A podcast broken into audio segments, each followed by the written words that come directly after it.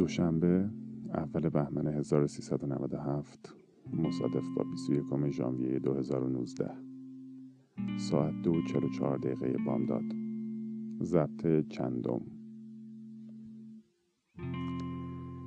هنگامی که یک قطره آب به درون ظرف پر از آبی میفته لحظه بعد در اثر برخورد اون قطره با سطح آب چند قطره کوچکتر به هوا بلند میشن.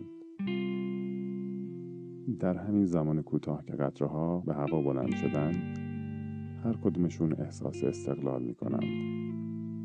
بزرگترها به کوچکترها فخر میفروشن بعضیاشون سعی می‌کنن قطره های کوچکتر رو بخورن که خودشون بزرگتر بشن و با هم سر بزرگتر بودن میجنگند.